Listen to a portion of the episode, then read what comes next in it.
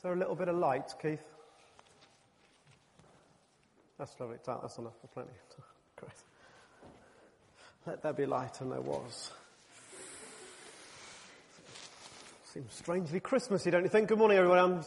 Uh, welcome to those of you, uh, some new faces around. Uh, it's lovely to welcome you to our service. Perhaps you're here uh, with a friend or you're here because uh, the guys were sharing from Romania there. We're really glad to have you with us this morning and uh, thrilled that you've taken the opportunity just to share in our morning together. We're starting something brand new today and maybe as you came in you were given one of those or one of those or both.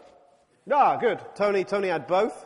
Um, that's fantastic. So this one, loads of these, take those. That's got the details of the services uh, coming up on it, all you need to know. This one is for you to give away. So don't take this if you're not going to give it away, okay? Leave that back for someone else to take to give away, alright? So the cards are to give away um, and focus particularly on the services around Christmas Day.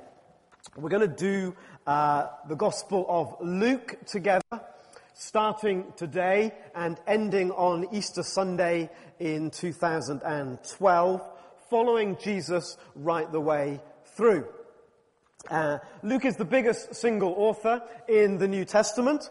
He wrote the Gospel according to Luke, clues in the name, and he also wrote the book of Acts as well. Uh, Luke begins at chapter 1 verse 1 telling the story not where Matthew began with the birth of Jesus or with Mark begins with the ministry of Jesus, but Luke takes one more step back to help us understand some of the events that led up to the birth of Jesus. And so we begin today following Jesus from heaven. Luke was a doctor. He was an intelligent, educated man.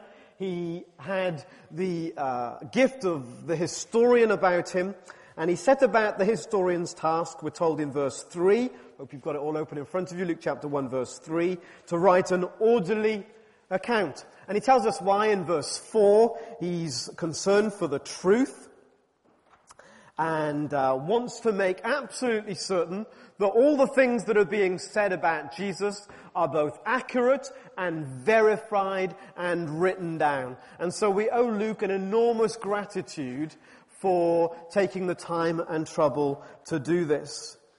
He's anxious that we might know that he set about it carefully using eyewitness records and uh, the writings of people who were there. He tells us that in verse 2 because he knows that what he's about to tell us is weird by anyone's imagination, not least a scientific doctor. He's about to talk to us about angels arriving. He's about to tell us about babies that do somersaults in the womb before they were born. And he's about to tell us of a virgin birth. Why? Well, he's writing for a guy named Theophilus. Theophilus means lover of God, and a number of people have thought, well, perhaps it's just a way of introducing his gospel, but here is a story for all those that love God, and that would be true and right. More likely, though, is that Theophilus was a high-ranking official. Luke uses the title most excellent. He uses that title several times in the book of Acts to refer to physical, high-ranking government officials. And so it's more likely that Luke was literally writing for Theophilus. Maybe Theophilus commissioned Luke to write. Maybe Theophilus even funded Luke to take time out of his business and his travels to get this uh, all written down. We're not sure. Some people suggest that Theophilus was a high-ranking official in Rome whilst Paul was there awaiting his execution and Luke being with Paul wrote this account in order to help Theophilus in his judgment. We don't know, although for certain other reasons beyond us this morning, that seems less likely. What we do know though is that Luke wrote the gospel and there's loads of evidence about that. And so we could go on. I want us to zero in this morning just on a couple of verses that we find in Luke chapter 1, beginning at the very first one. And here it is. Many have undertaken to draw up an account of the things that have been fulfilled among us. Key word this morning is this one, fulfilled. Luke wants you and I to know right from the outset that we can only understand this story by looking beyond the story. It wasn't that just out of a clear blue sky, an elderly couple suddenly had a baby and a virgin became pregnant. Luke wants us to understand that everything that happened was a fulfillment. It was to do with something that had been talked about, waited for, anticipated, and indeed longed for. So way back in Genesis, when the writer of Genesis tells us that God spoke to Adam and Eve and said to Adam and Eve, one day there will be a son of Eve one of Eve's male offspring who will in the end crush Satan's head. Because of that verse, way back at the beginning, there was a little bit of anticipation that something would happen one day that would reverse the catastrophic fall that the whole of the human race had faced. And when the priests through the Old Testament longed for a day when the endless cycle of dealing with sin was over, and when the prophet spoke of a new reign, a new king that would be even greater than King David's reign had been, there was a picture emerging that one day something would happen in time and space that would turn on its head all that this world had known. And Luke says, I want you to know that what I'm about to share with you is something that has now been fulfilled. Who's the fulfiller? God's the fulfiller. Luke wants us to know that this is something that began in heaven, that God himself has done, that we couldn't do, we couldn't make happen, we couldn't work it up ourselves, we couldn't create it. It's not something that was built from earth, but something that's come down to us from heaven. Something that God had promised and God had now done. The story begins not with us, but with God. The story begins not on earth, but in heaven. I, I, don't know about you, but I need my life to be caught up in something that is more transcendent, that is bigger, than is above the things of earth. What about you? Is this world enough? Honestly? Is it enough? I met a guy yesterday who had every Apple product almost imaginable. And he told me of some amazing things about how his cruel wife was dragging him off to the gym and yet he was able brilliantly to carry on watching the film on his iPad as he drove to the gym. Or was driven to the gym, I should add. Amazing what you can do these days. Honestly, is earth enough? Is, is it, are you satisfied with, with it? Or, or is it still just one more thing and that'll be enough? We've tried the one more thing and that's not enough either. Luke starts right here. He says, what you need to understand is a fulfillment. This is something that has come not from earth, but it's come from heaven. Who is the fulfiller? Not you or me, or even Jesus in an earthly sense. The fulfiller is God himself. And there's such an important lesson here for all of us to learn. The best things in life are not those things that you can make happen. The best things in life are never the things that you can make happen. What I'm beginning to understand is that the best things in life are those things that come from heaven and I get out of the way quick enough to let them come. Those are the best things.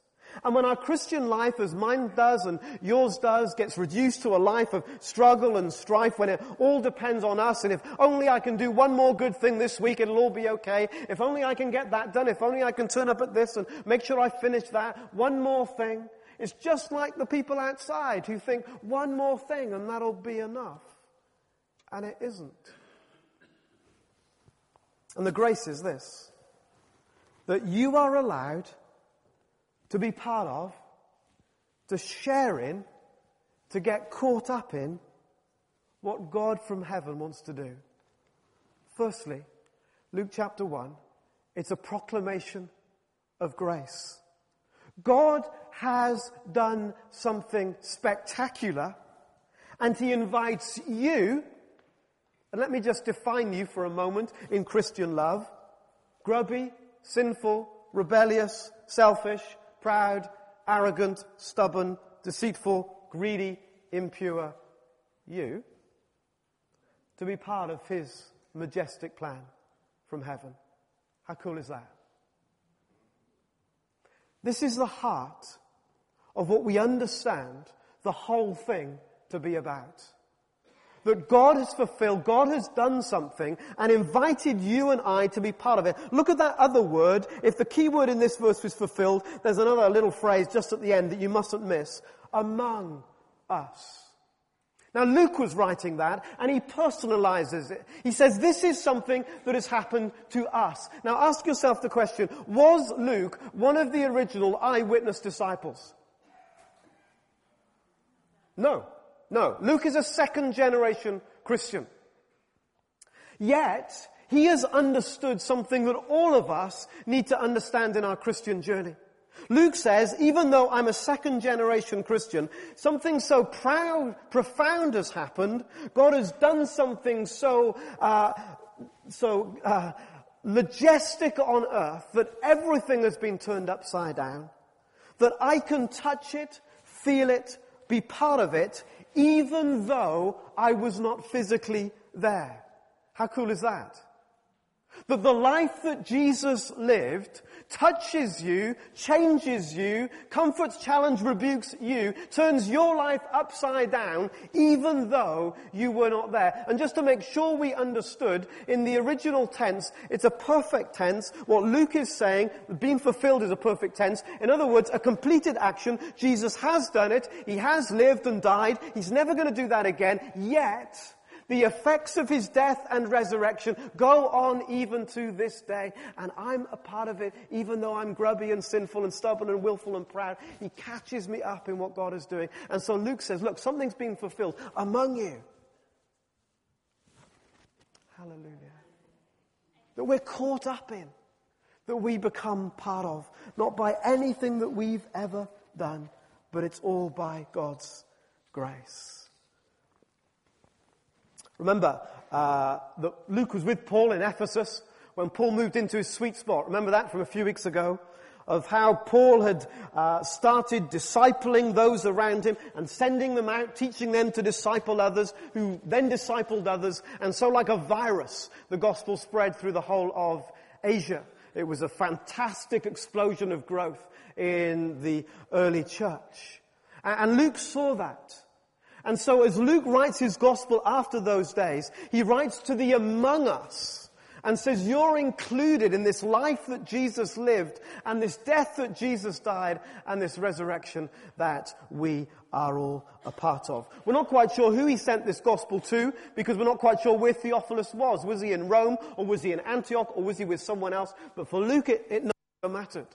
What Jesus had done was something that gathers up all of us who choose to embrace the truth of his coming. So, when Jesus asked the twelve, you feed the 5,000, Jesus is asking me, how much faith, Simon, do you have?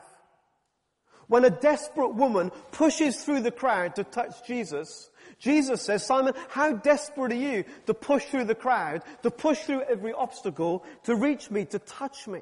When one leper out of ten comes back to says thank you, am I in the one or am I in the nine?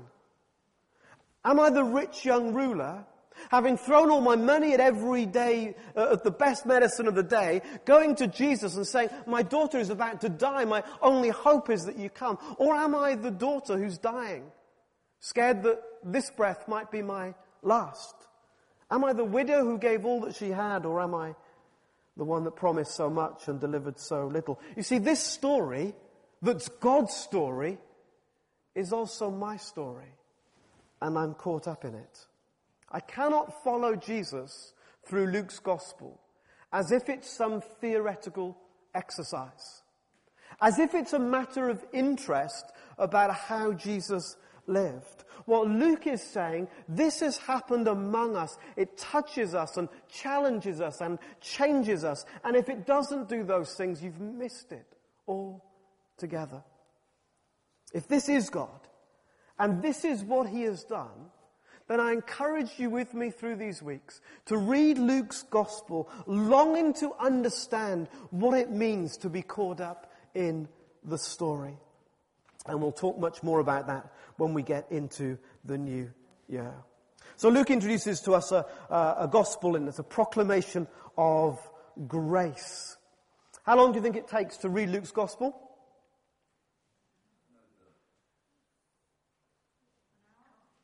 An hour? Any advance on an hour? Two? Yeah, average reader, two hours to read Luke's Gospel.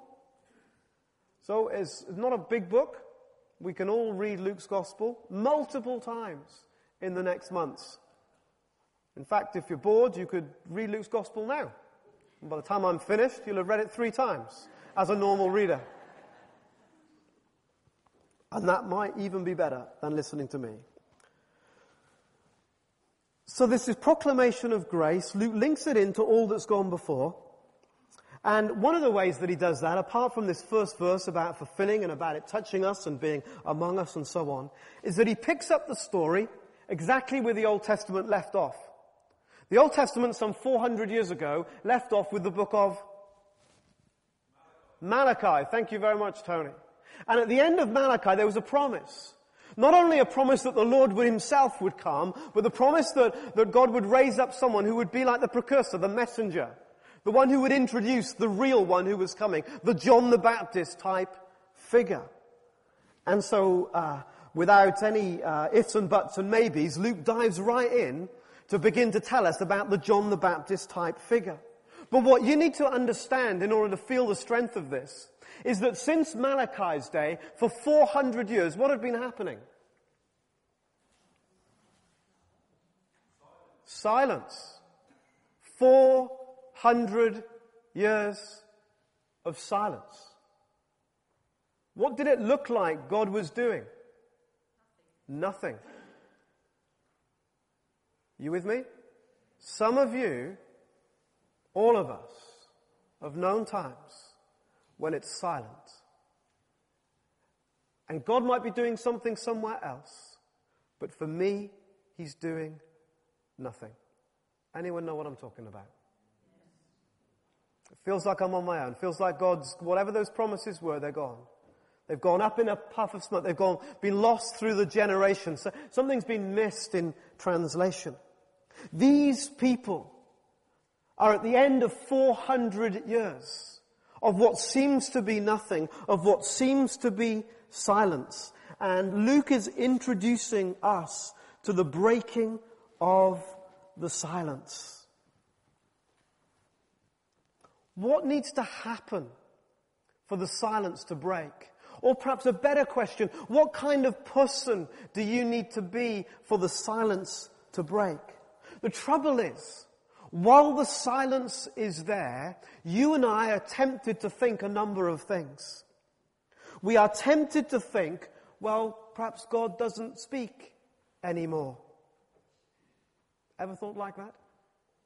Or you're tempted to think that somehow a normal Christian life shouldn't have the expectation that God would speak that way anymore and you settle for something different to the life that God has offered us, both through Old and New Testament, where He speaks on every page. And it's fascinating the way Luke introduces us to Jesus. The first thing that Jesus says in Luke's gospel, he's in the desert. And we know what happens in the desert. He gets tempted. And the first temptation, Jesus is there in the desert. And the devil is tempting Jesus about stuff. He says to Jesus, you can have all the stuff that this world gives you. All the bread that you need and all the clothes and the houses and the lifestyle, everything that you want that this world has got. And the very, very first words on the lips of Jesus is a rebuke of that temptation. And Jesus quotes from Deuteronomy, and this is what he says. To teach that a man does not live on bread alone, but on every word that comes from the mouth of God. Think about this for a moment. We think about the big temptations, the money, the sex, and the power, and Jesus was tempted uh, in different ways around all of those things in the desert. But the primary issue was this. What if Jesus was to live a life where he no longer heard God speak? Over. Finished. End. No good news. No gospel. A complete break in communication between Father and Son. The most fundamental thing about our lives is hearing God speak. And I don't know about you, but too often I settle for a Christian life that's full of other things instead of hearing God speak. Anyone know what I'm talking about?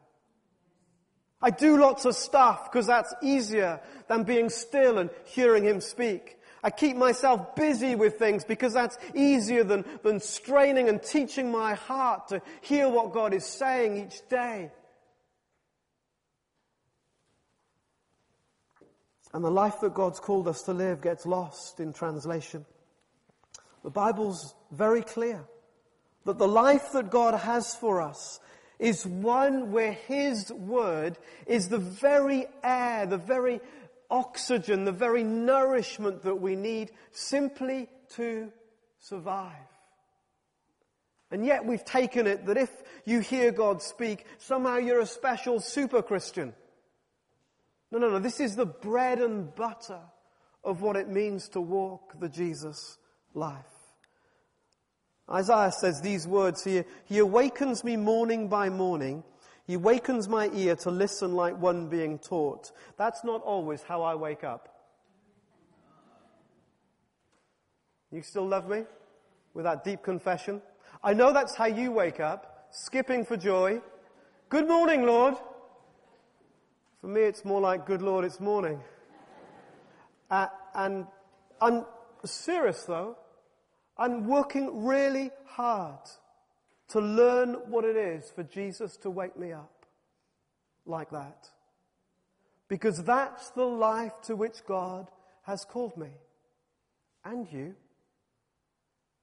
And you know because you get glimpses of it when you get up and you spend, you, you, you open your heart to God in those early mo- moments of the day. What a difference that makes. You get a little window and you do it for a couple of weeks all excited and then like me you oversleep and you get lost in it all and it all goes wrong. And you get that little glimpse. I, I, I want to encourage you to hang in there with the glimpse that God's given you. Because this is the life. And what Luke writes about in this opening chapter is three people, Zechariah and Elizabeth and Mary, who live lives that were in a place where God could break the silence. Oh God, let my life be in a place where you break the silence over me day by day. And Jesus made it a defining mark of a disciple. Jesus said, You'll know if you're a disciple, and you'll know it because you'll hear my voice. You'll know you're a disciple of mine because you'll hear me call your name. And for some of us, it's been decades, or weeks, or days since we heard him call our name. That's not the life God's called you to. Listening to God is fundamental. And so we're introduced to Zechariah and then Mary. Look, look, at it with me. Would you verse 5? We're introduced to Zechariah. The silence is about to be broken. So what are the people like that, uh, that are open to hear God's voice? What are people like with whom God can break the silence? I want to be like them. In the time of Herod, king of Judea, there was a priest named Zechariah who belonged to the priestly division of Abijah. His wife Elizabeth was also a descendant of Aaron. They're good stock, everybody. They're the kind of people, you know, woo, good stock. Aaron's descendants and all of that jazz. But the apostle Saul was of good stock and he went around murdering the Christians. So don't get too excited about that. Then look at verse 6 and look at the end of verse 6. And they kept all the Lord's commandments and regulations blamelessly. That's pretty cool too, isn't it? The Pharisees did that. So don't get too caught up on that. Notice what's tucked right in the middle. Don't miss it. Both of them were upright in the sight of God. You see, the scribes and the Pharisees were upright in the sight of men. And you spend a lot of your time doing that if you're like me. Yeah? Upright in the sight, making sure it looks alright. Upright so that you can see, yep, he's doing okay. I look at you, whoop, yep, we're all doing okay. That's not the deal. Something deeper, much deeper going on. It's about our heart, our uprightness in the sight of God. This couple had hearts that were clean and open and pure before God. It's a beautiful thing. And I love the way it says that, uh, you know, it talks about Zechariah and Elizabeth like they were a couple in this together. They walked together before God and with each other. When was the last time you prayed with your spouse? And if that's so hard, what is that a sign of? And what are you going to do about it? And I'm sorry to slip that in under the radar. It's a bit below the belt. But something's wrong with the life that I sometimes find myself living. It's not the life God's called me to, nor you either. And whether you're married or not, whether you're in a close relationship with a friend or not, what is so amazing that these guys kept their hearts open despite what they had been through. Many of us think in our hearts, even if we dare not say it out loud, if I had not been through this, this, this and this, then it would be easy for me to have my heart open to God. My heart is closed a little bit. My heart is filled with some stuff that isn't quite good for me because I've been through that, that, that, and that. And if you'd been through that, that, that, and that, your heart would be like mine too. Hey, listen, these guys, these guys couldn't have kids, and that's, that's, that's a bad, hard, agonizing thing to live with in these days. In those days, the whole village was trying to work out what they'd done wrong for God to punish them that way. So Zechariah, um, and Elizabeth go through all those childhood years of the babies being born and everyone shunning them because they're obviously not holy enough and all that. None of it's true, but it's, there it was. They were disgraced because of what had happened. And think about their own personal longings. They'd longed for this God whom they'd served day in, day out. He was a priest for goodness sake. Why had God denied them this? Why had God been so unkind to them? Why, why such a disappointment? And they faced a future without any pension. We understand that. That was a joke. I know it's not very funny. I'm planning to work till I'm 117. Seems about right. Uh, uh, they had none of the protection that we get, and that's not to make any comment on what's happening politically, but they, they get none of the provision that we get. no one to look after them in their old age. Literally on the rubbish heap. They'd been through all that, and yet their hearts were open. Isn't that brilliant, beautiful thing? Their hearts were open and clean before God. What is the darkness in you that stops you listening?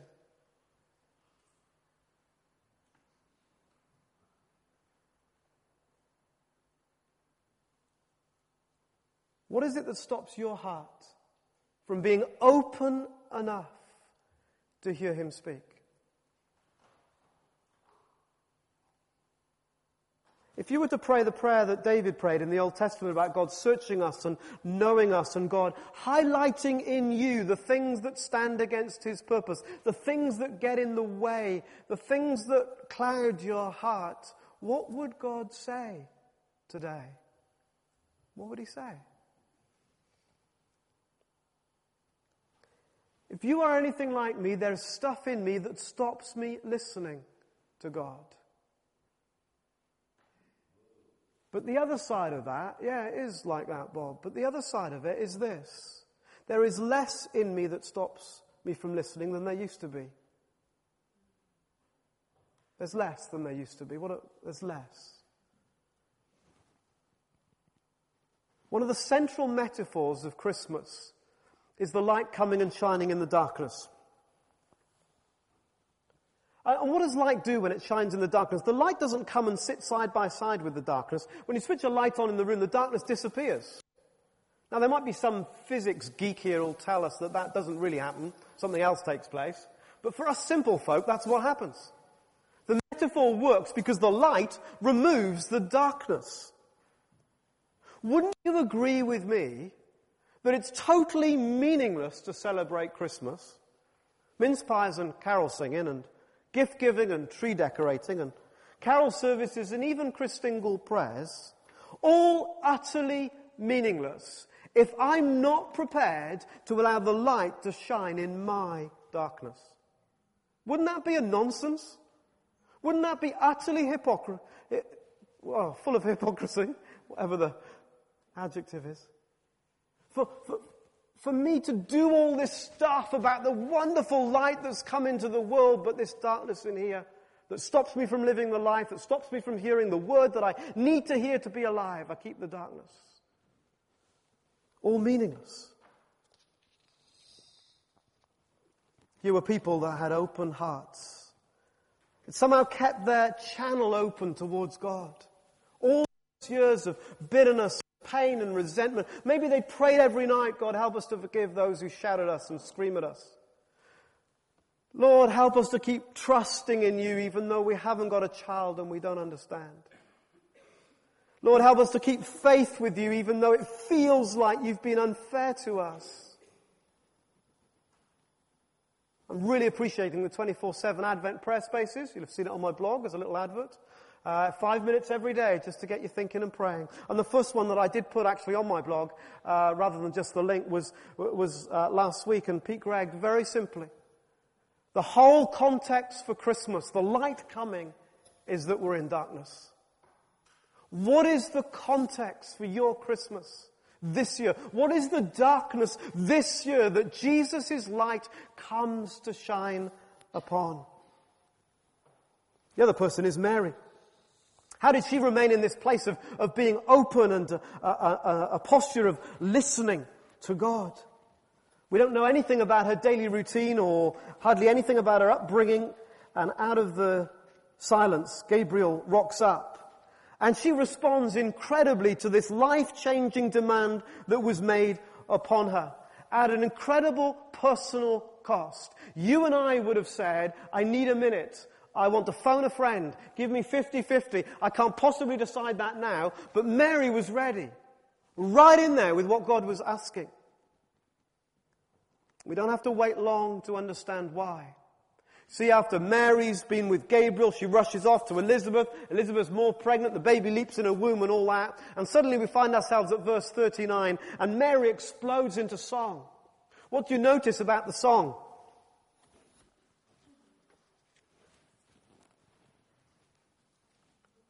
Where did she get all the words from? All from the Old Testament. What did Mary know? The Old Testament. She's 12, 13 years of age. And she's so full of what God is doing, so understands the significance of what God is doing. She is a, a young girl caught up in the God story. Has she read it every day? I'm sure. Has she listened to it every day? I'm sure. Has she prayed over it every day? I'm sure. Big cheer for Mary's parents. It was their responsibility to bring up their children in the fear and admonition of the Lord. That was the plan. That's the plan that God gave for families. Teach your children. Teach it every day as you walk along, as you play your games, as you sit around. Stick it on the door so they see it when they go out. Stick it on the door so they see it when they come back in. Make this be your waking and sleeping. Everything about your life together. May it be soaked in the Word of God.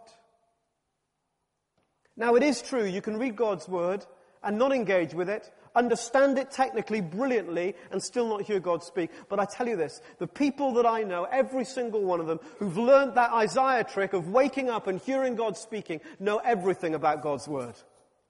They're in it. They live it. They eat it, as the psalmist says. They digest it. They meditate on it. It fills their hearts. And it was a job of parents to teach children to do that kind of stuff. Oh God, please help us. Please help us. You know, I have to say, I mean, Claire and Heather might be brilliant, but they can't do it for your kids. They cannot do it for your kids. Whatever you do, please, please, please, please, please, please, please, do not leave the spiritual well-being of your children to this church. Unless you're on a suicide mission. Because we cannot do it however brilliant we are.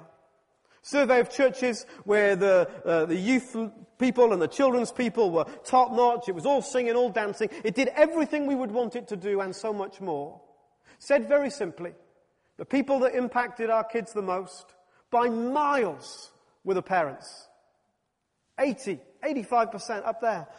Youth minister, children's team leader, all that stuff, down in the 30s, the 40s. It's the plan of God. Teach, make it part of your life. Make it the way that you live. Share it around the table. Share it when you get up. Share it when you go to sleep. Man, this is a massive challenge to all of us. Massive. How we do that. And so Mary was brilliantly ready to listen when God was about to speak.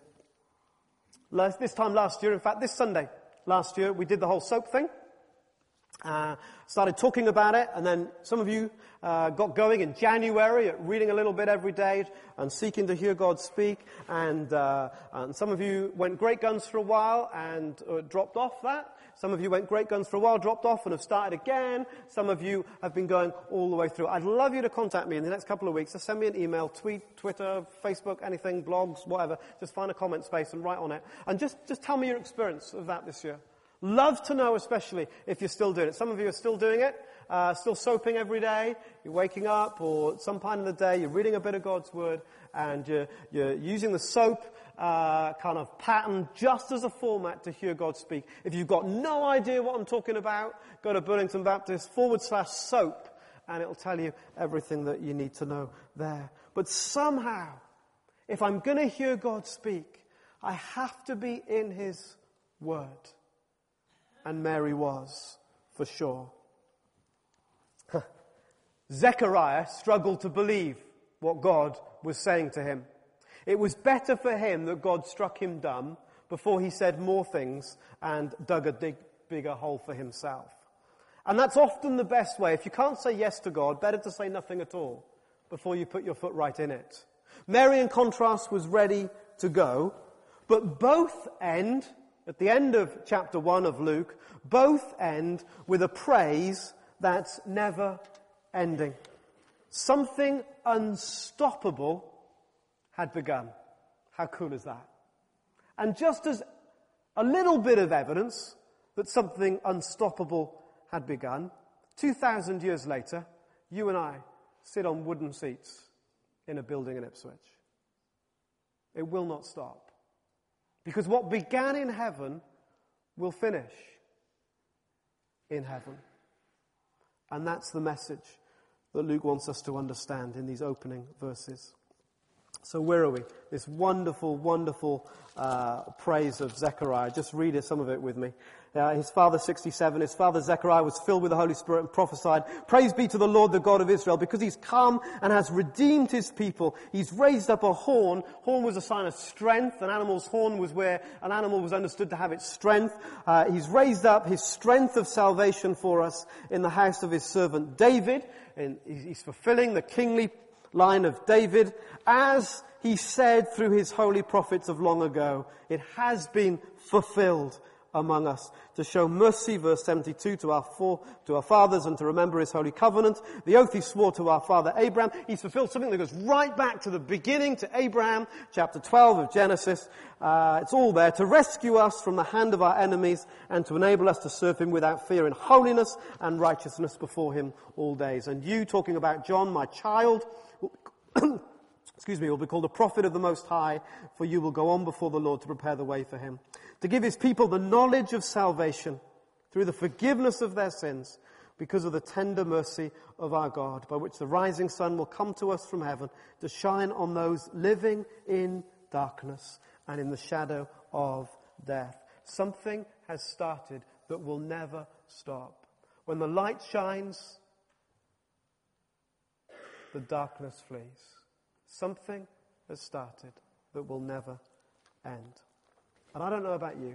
I want to be in on that. And to be in on that for Zechariah and Elizabeth and Mary, they needed to hear God speak. Maybe it's no different for us. The story that began in heaven will end in heaven.